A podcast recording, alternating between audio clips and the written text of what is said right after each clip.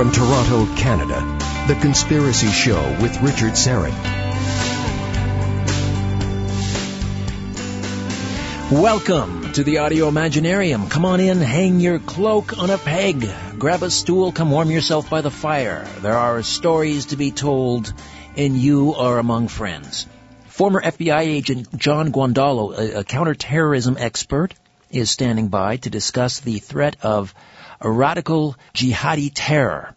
The recent massacre inside the uh, the nightclub in Orlando, of course, and also we'll touch upon the missing 28 pages from the 9/11 report, and uh, whether or not uh, the U.S. government has been covering up the Saudi role in 9/11 these these last uh, 15 years. Uh, Ian Robertson, my uh, rockabilly friend and technical producer, is off the next couple of weeks. Uh, so we have the very capable and talented Jamie on the uh, the board tonight.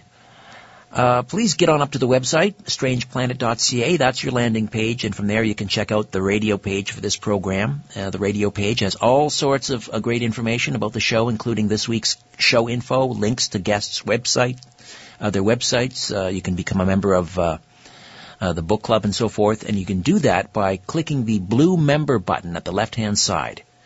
So click on the blue member button on the left-hand side, and that's uh, how you register. It's fast, it's free, and again, it gains you access to uh, member-only areas of the website, uh, like the book club that I mentioned, the audio archives, and et cetera, et cetera.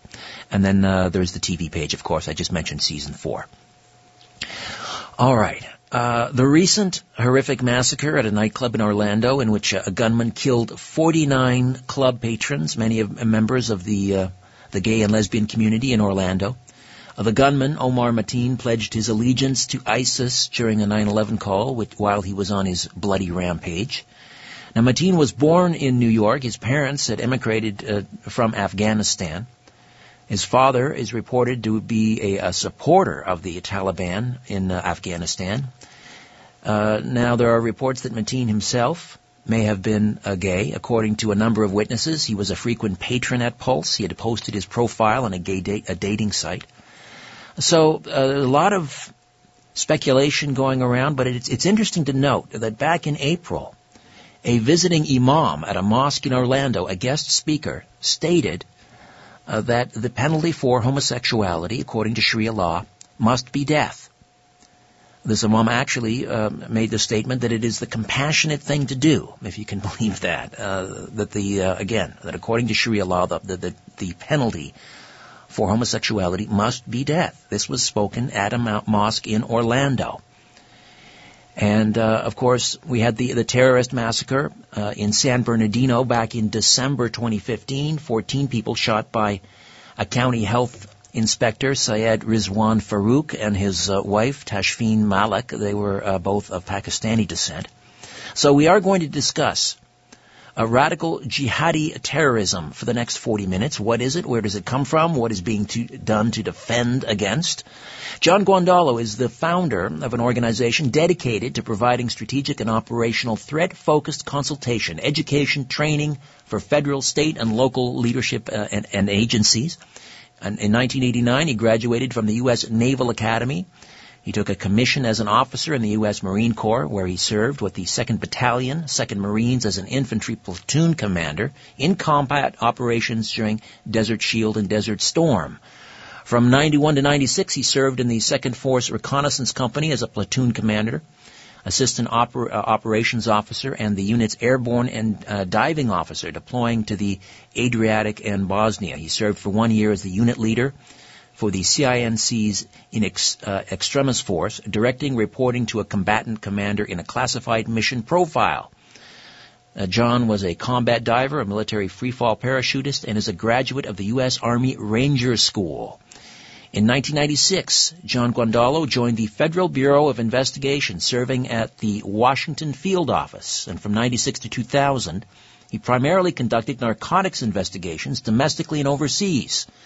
In 2001, he served as the FBI liaison to the U.S. Capitol Police investigating threats on the President, Vice President, members of Congress, and other high-level government officials.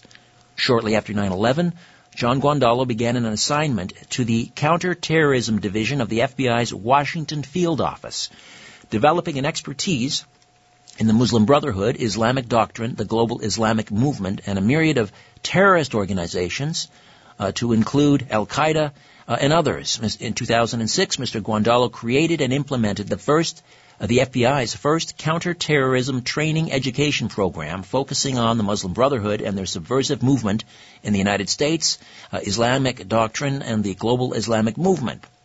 He was uh, designed a subject matter expert by FBI headquarters. Uh, this course was hailed as groundbreaking by the FBI's executive assistant director in a brief to the vice president's national security staff. For his efforts in 2007, John Guandolo was presented the Defender of the Homeland Award by U.S. Senators Jon Kyl and Joseph Lieberman on behalf of the Center for Security Policy in Washington, D.C. While in the FBI, John Guandolo received two United States Attorneys Awards for Investigative Excellence. He's also the author of Raising a Jihadi Generation. John Guandolo, welcome to the Conspiracy Show. How are you? Thank you very much for having me. I appreciate it. That's a quite a resume. Uh, Listen, I, I, I want to give you a moment first uh, because to, to clarify something because when if someone were to, to Google John Guandolo uh, right now, they're going to come up with uh, a, a, lot of these websites, and uh, you're being described, and you know what I'm about to say. You're described as you know discredited or um, uh, you know, they talk about uh, disgraced, disgraced former FBI agent John Guandolo. Uh, could, could, you just take a moment and and set the record straight, and from your perspective on uh, your tenure at the FBI and what led to your resignation and so forth? Sure. I actually appreciate you giving me that opportunity. Um, well, first of all, I would say um, the attacks that are personal attacks are always the ones that come uh, because our enemies can't can't win an argument when it comes to the facts on the table and when it comes to what they're doing.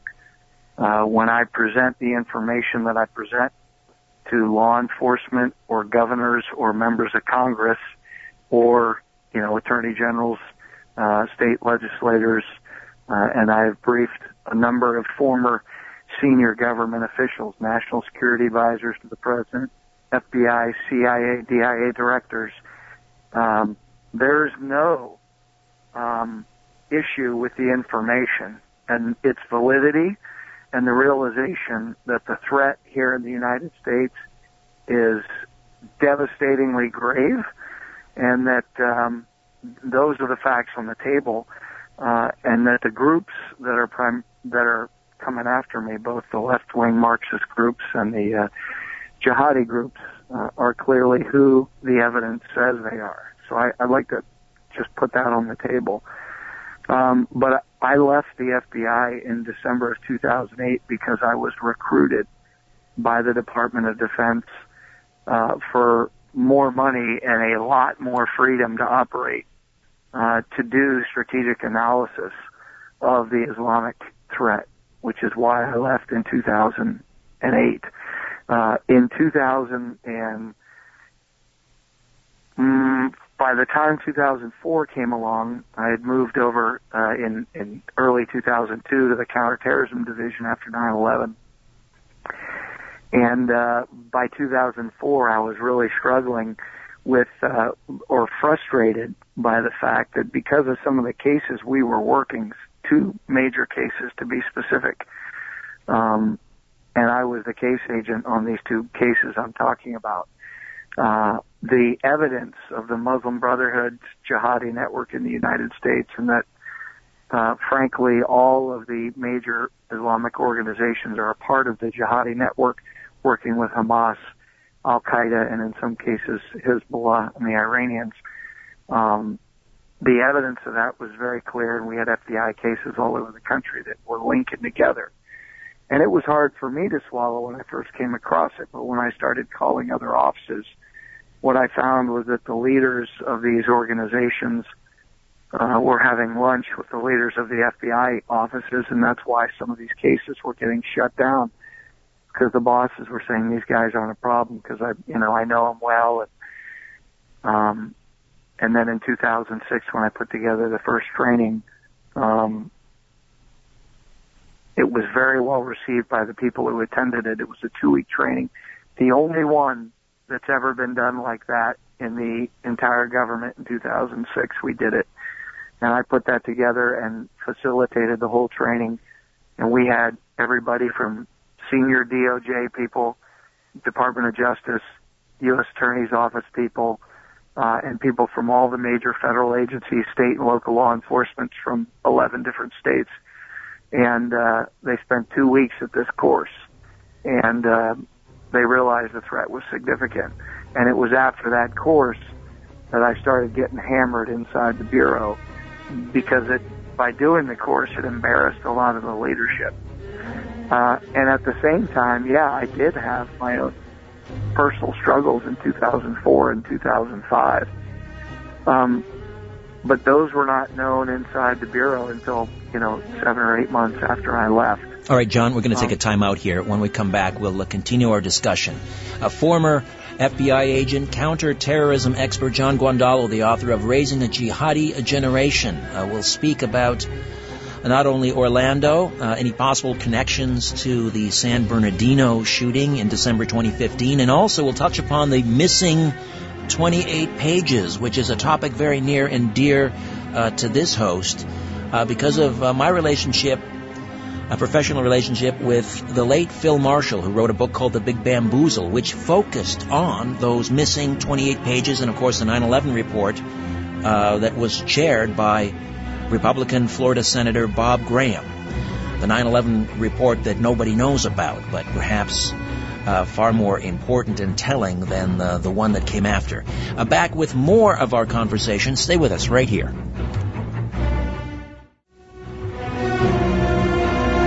Exploring theories, uncovering facts, and offering a different view of the universe. This is The Conspiracy Show with Richard Syrett. To speak with Richard live, call 416-360-0740 or toll free at 1-866-740-4740. All right, welcome back. Former FBI agent, counterterrorism expert, and the author of Raising a Jihadi Generation, uh, John Guandolo, was here. Let me uh, issue a, a disclaimer uh, that, that what we are talking about here is uh, radical jihadi terrorism, radical Islamic terrorism. And I have no doubt uh, that the majority of uh, listen uh, adherents to to uh, Islam no different in this uh, than than many uh, Christians or Jews. And let's face it most are sort of nominal right? We are Christians or or Jews or Muslims in name only. Uh, because you know we we observe the, the the rituals and so forth on the on the important high holidays and other than that many don't give a second thought to it. But what we're talking about here is radical jihadis or radical Islam. Uh, and when we're talking, however, about a, a, religion of 1.6 billion people, even a tiny minority obviously can be problematic uh, when they decide to uh, to wage war on what they call the infidels. Uh, and the infidels would include moderate Muslims. Uh, so they are being targeted. Um, not just Christians and, and, and Jews and, and Kurds and, and uh, you know, gay, straight, you name it. So, that being said, uh, John Guandolo, I want to get to, to, the Orlando shooting, and it has been obviously politicized uh, on both sides. The New York Times had this probably the worst editorial written in uh, in history, I think, when they tried to blame the Orlando shooting on Christians, the NRA, and Republicans. Um, is there any mind in, in, any question rather in your mind that Omar Mateen was a radicalized jihadi terrorist? I'd have to ask you to clarify. I don't know what those terms mean. I, I certainly know what a jihadi is. Uh, I don't know what a radicalized jihadi terrorist is. And why I ask the question this way is, um, since 9/11, we have not accurately identified the threat. And maybe in an answer, a brief answer to the question, if I could summarize the the great issue and quite frankly, the guy who used to run uh, the irregular warfare section at the Department of Defense was on the radio on Friday uh, on a national radio program and made it very clear. Uh, certainly articulated what I'm about to say, which is what I've been saying for a long time, is that the problem is we have yet to identify the threat. Um, American warfighting doctrine has always said that when you have an enemy, you identify the threat. In order to do real analysis of the enemy, you identify the enemy because you can't destroy an enemy or defeat an enemy you don't identify. It's not possible. And since 9-11, we haven't defined the enemy. None of our national security doctrines, none of the national security uh, releases, nothing has defined the enemy. And that's the problem because we're afraid to identify it as what it is. So when we use the terms, we have to use the terms understanding that how the enemy understands them. They're jihadis.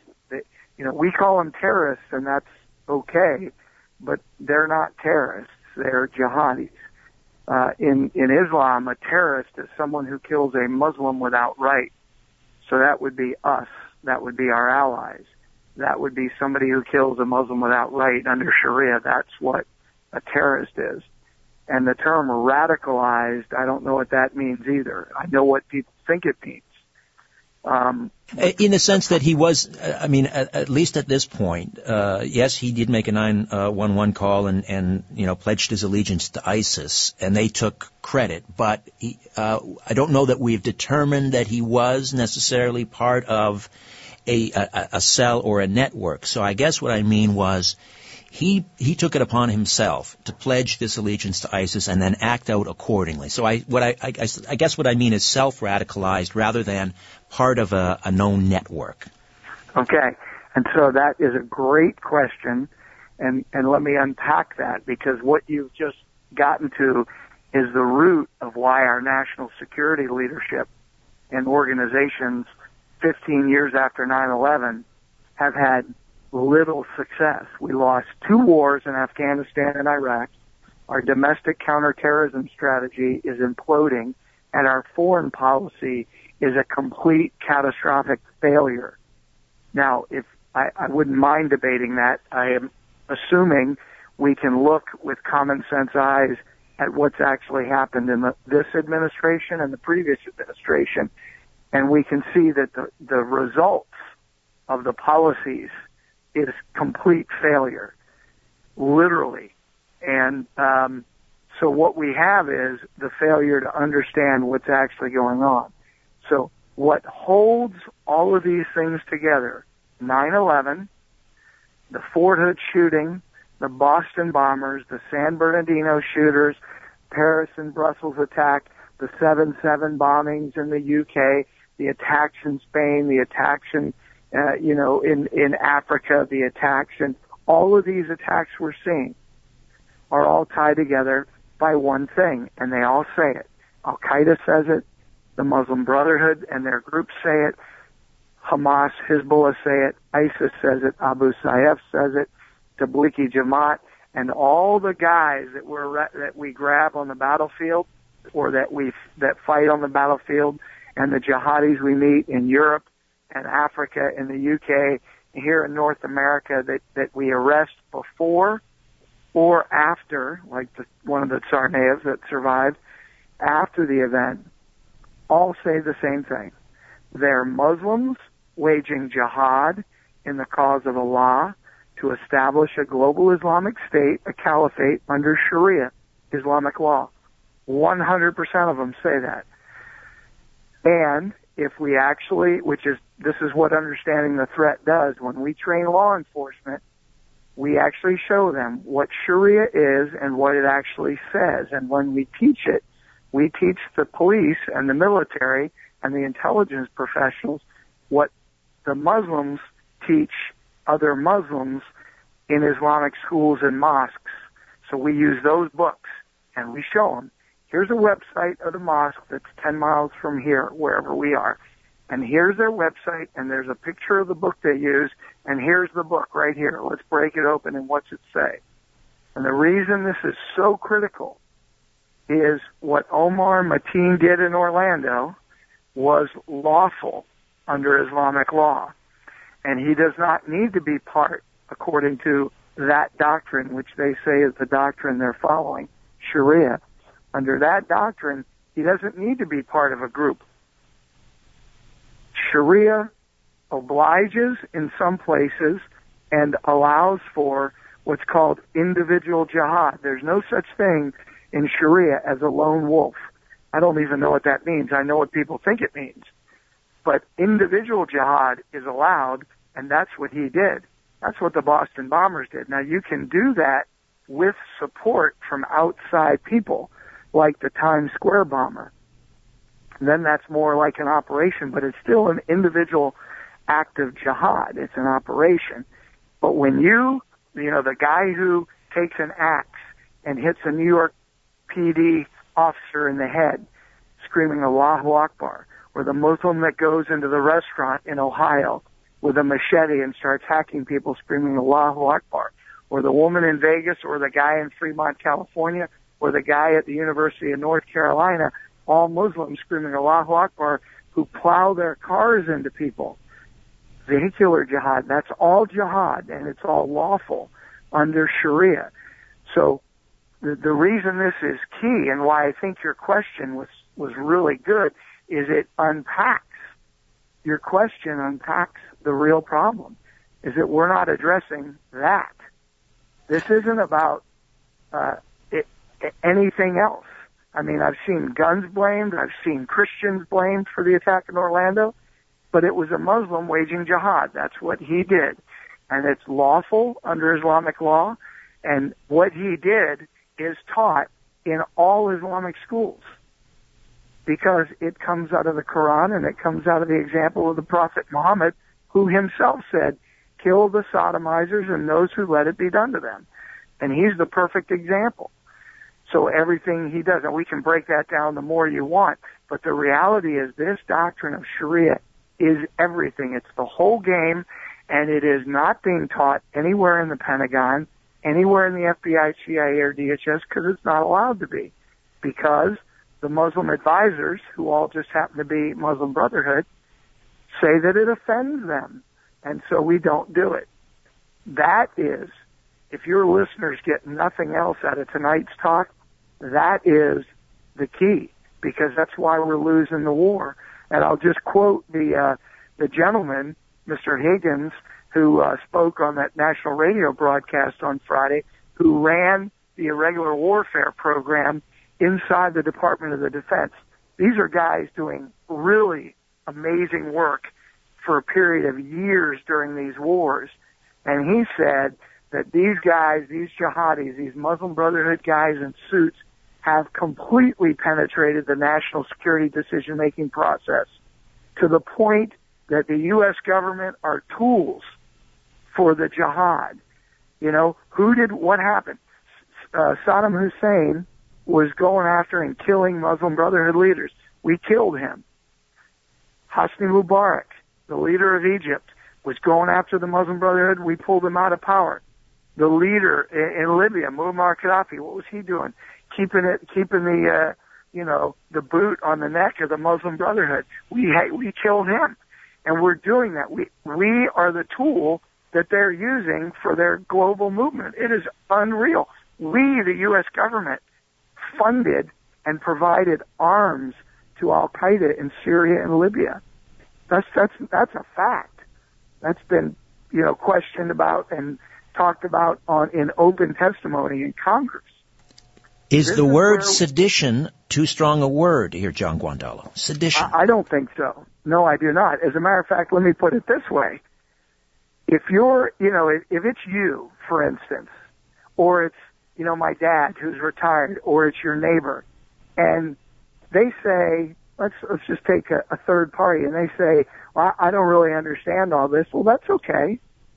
But if you're a Secretary of Defense or a Secretary of State or the Secretary of Homeland Security or the Director of Central Intelligence or the FBI, and you make public con, con, uh, comments that make it clear you don't understand what I just said, and yet it's factually, you can't, it's irrefutable because we can go, because we do, and show what Islamic doctrine says, and it all says it. There aren't thousands of interpretations.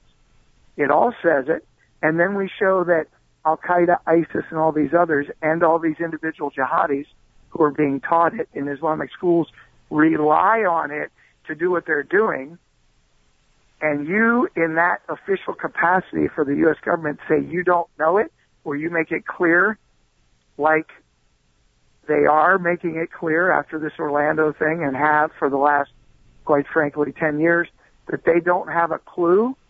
Well, in other professions, we would call that professional negligence or unprofessional conduct.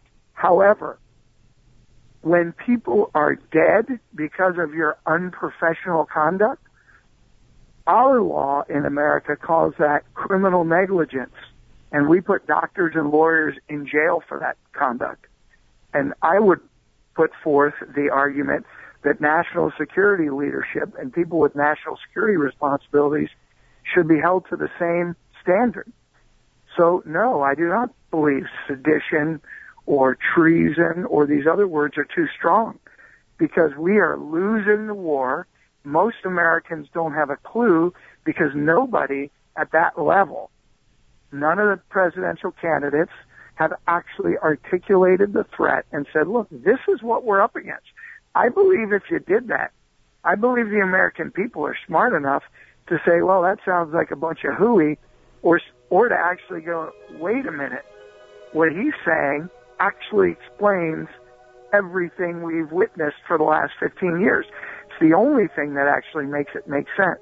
All right, So John, let me uh, and see what happens. let me step in here. We'll take another time out. John Guandolo, former FBI agent, counterterrorism expert, the author of Raising a Jihadi Generation, uh, back with more of our conversation right here on the Conspiracy Show. My name is Richard Syrett. Please stay with us. The world is being pulled over your eyes. This is The Conspiracy Show with Richard Syrett. Welcome back. John Guandolo is uh, with us. F- the FBI's, uh, or implemented the FBI's first counterterrorism training education program, and uh, he is a counterterrorism expert, the author of Raising a Jihadi Generation. What you're saying, uh, uh, John, also being echoed by a, uh, a lifelong officer in the Department of Homeland Security, Phil Haney, who wrote a book that's causing quite a stir as well, See Something, Say Nothing.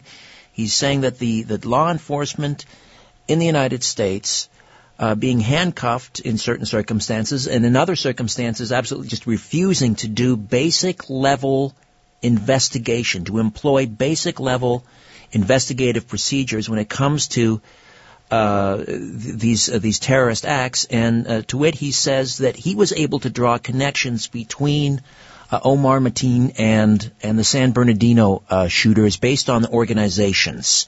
Uh, f- what are your thoughts on that? Is there a connection between Orlando and San Bernardino? Right, and the work that Mr. Haney did in the DHS paralleled the work I was doing in the FBI. My focus was looking at, uh, so uh, let me tie this together. The, the answer to your question is yes, um, because, but it's a different network. So it's interesting. It's the same network, but it's a little, it, so, so it's the same jihadi network. It's just my focus was the Muslim Brotherhood. Uh, his focus was Tablighi Jamaat, which is simply for your listeners, uh, without getting too complicated, it's just simply another Islamic movement. And it just comes out of a different part of the world. The Muslim Brotherhood, uh, is a Sunni organization, as is Tablighi Jamaat. Sunni being one part and the majority of Islam, 90% of Islam. Shia being primarily Iran. Uh, but Tablighi Jamaat is an area, uh, came out of an area of the world, uh, um, and what their movement is is very similar to the Brotherhood, and they work together. What he noticed is these guys were coming into the country, hardcore jihadis, major leaders in other parts of the world, meeting with the senior leaders of the biggest Islamic organizations in America, which are also Muslim Brotherhood. So he started putting cases together. And what he realized was as he started looking at the networks, he was just coming at them from that angle. And so when I uh, became aware of his work, which it took probably seven years ago now, um, he he and I saw eye to eye. But he was focused on coming from the other angle. I was looking at it from here in the U.S. the Muslim Brotherhood network, and that's what we were uh, trying to to investigate. Because through several investigations inside the FBI, it was very clear that the leaders of the Muslim Brotherhood network, uh, what they were up to. And so, yes, number one, what he's putting out is, I mean, he's he's an incredibly honorable uh, man, and he did in the U.S. government when he just retired recently. Uh, I would say he was the most effective guy in the entire U.S. government of all the agencies in understanding this threat. And he has now written a book, as you said. He's out on radio and TV speaking very plainly about this. Um, as a matter of fact, he was on the same radio station with Mr. Higgins from uh, the Department of Defense just on Friday. And so, yes, number one, there is a tie there through that Tablighi system, which was these mosques in the area. But this jihadi network uh, encompasses nearly all the Islamic centers in the United States, which that's a mosque. Islamic Center, mosque, masjid are all the same. So that's a little bit of a long-winded answer to your question. Well, the the other issue, of course, is it's a broken record. Uh, again, in the Omar Mateen case, we we understand that he was on the so-called radar, quote end quote, of the FBI and other groups since 2013, 2014.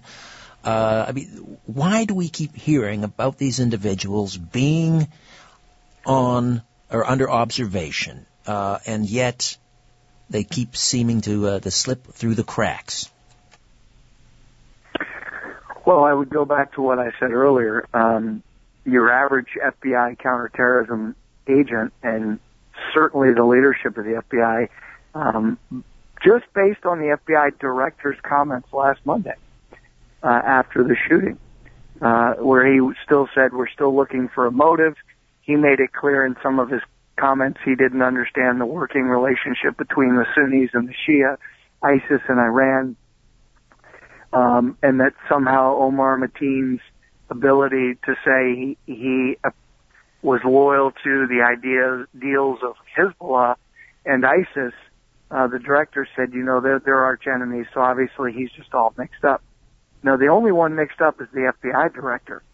Uh, you can be a jihadi and say what Hamas is doing is good, what Hezbollah is doing is good, and I think they're both awesome and have no conflict of interest because Hamas and Hezbollah work together.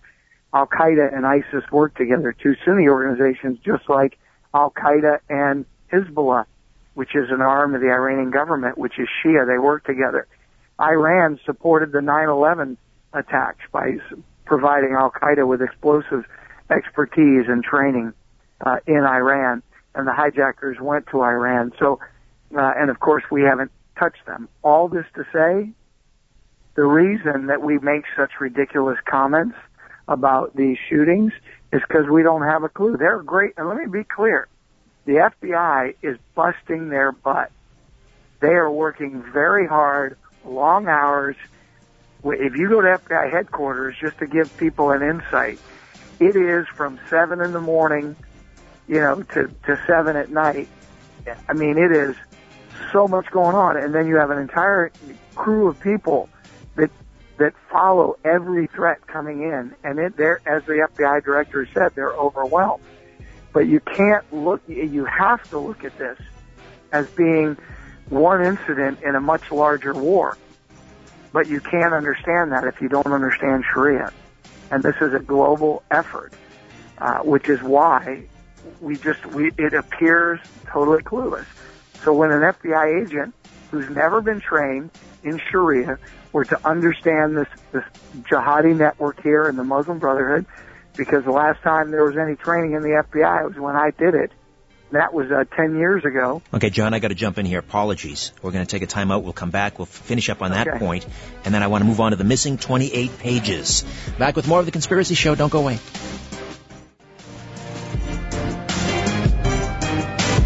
Where there's smoke, there's The Conspiracy Show with Richard Syrett.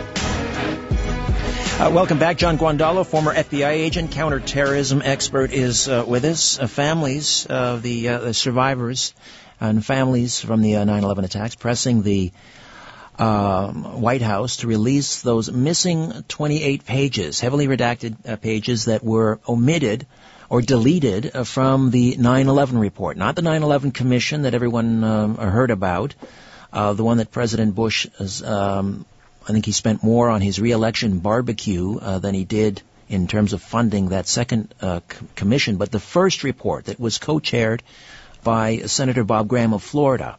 Those 28 pages, uh, the families of uh, the victims of 9/11 are really pressing the White House to release them, and whether they do or not, well, we will we'll find out. But I'd like to find out from uh, John Guandolo what uh, might be in those missing 28 pages, and how they may be able to prevent another uh, uh, another terrorist attack uh, on on our shores here in North America. John, the missing 20, you you worked at 9/11. You were with the FBI during that period, correct?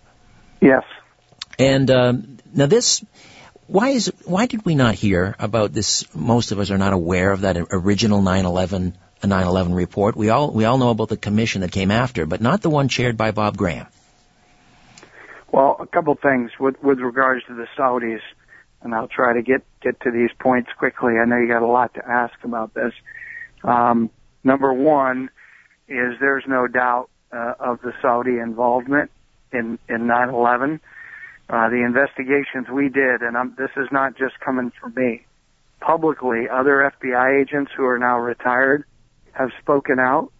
Uh, the gentleman who headed the Fairfax County Police um, unit within Fairfax County Police, which is the only unit uh, within the D.C. area that was specifically doing very aggressive counterterrorism work, all of their leads um, were pointing back to the Saudi to the Saudi embassy.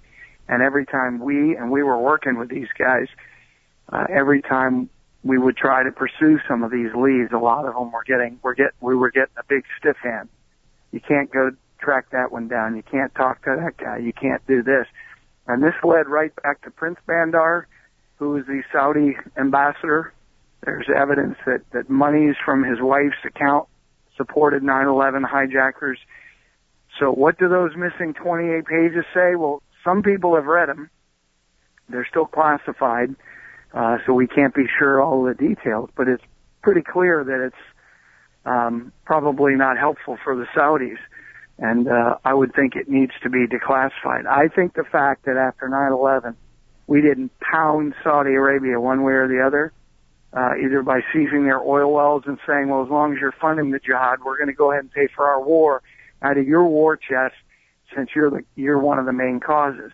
And since Iran has been implicated both in the 9/11 Commission report and in uh, in the lawsuit from the families of 9/11 that the evidence is clear that Iran directly supported the hijackers in the 9/11 attack, and you know we're now giving them hundreds of billions of dollars back uh, and treating them like an ally. So I think with regards to this question, it opens up a Pandora's box of of issues.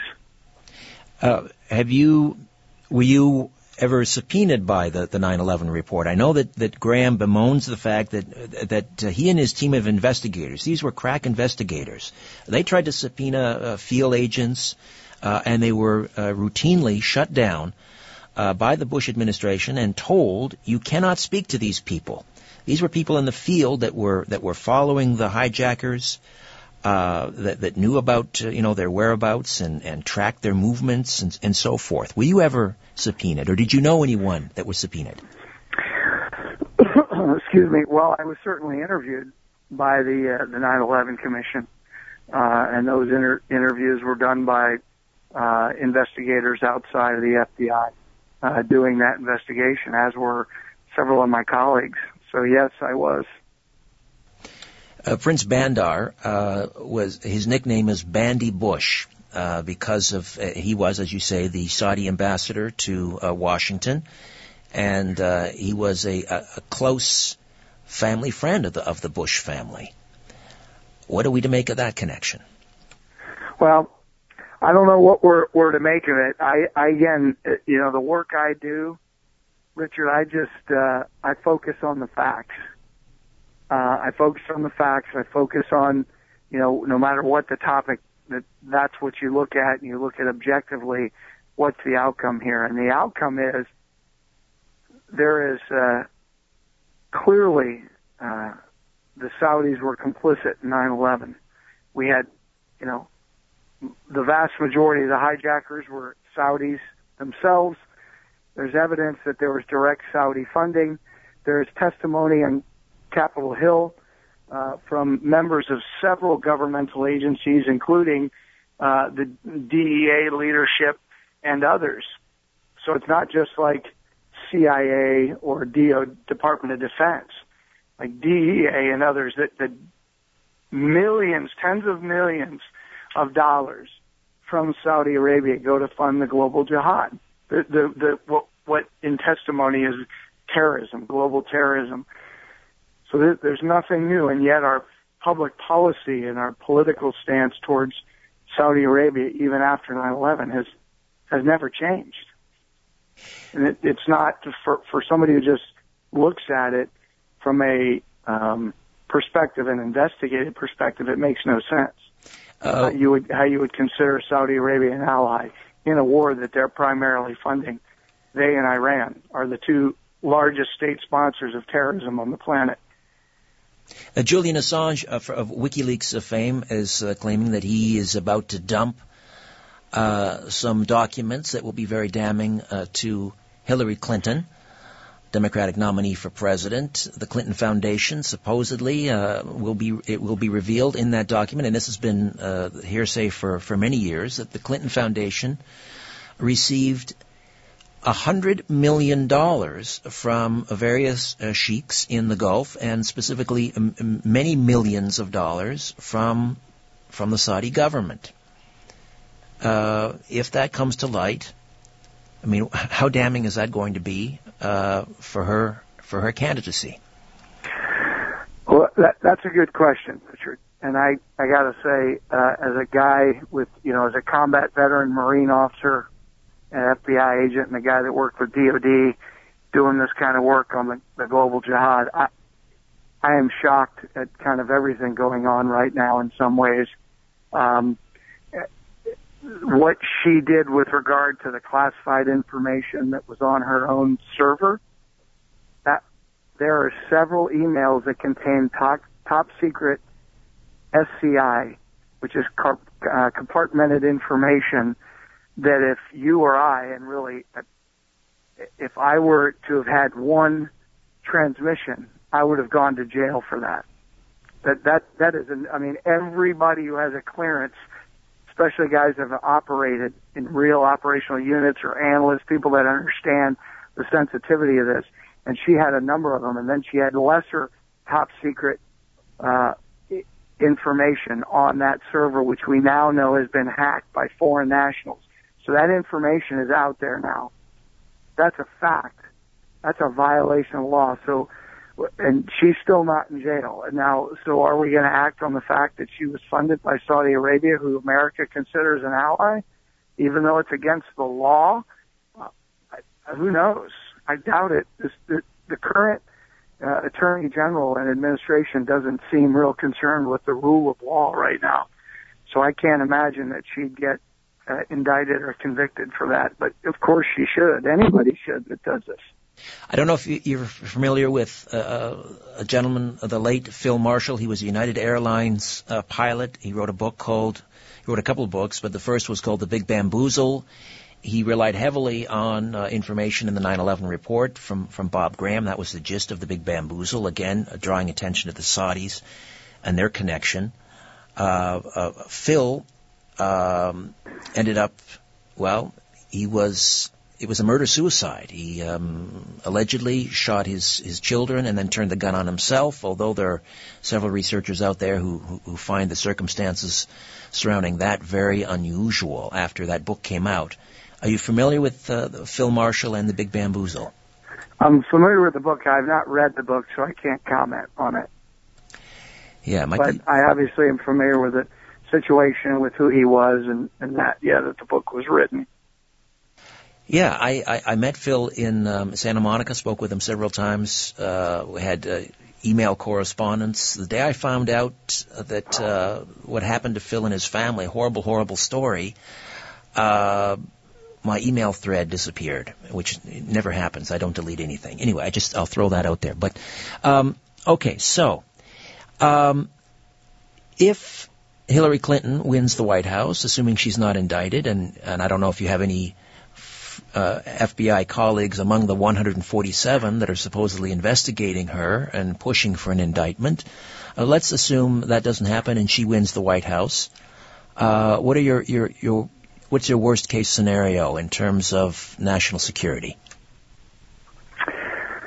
Um, well, honestly, this is professionally what I have been saying uh, to fairly small groups, but just in the last week to broader groups is I think if she wins, uh, I don't believe the Republic will recover.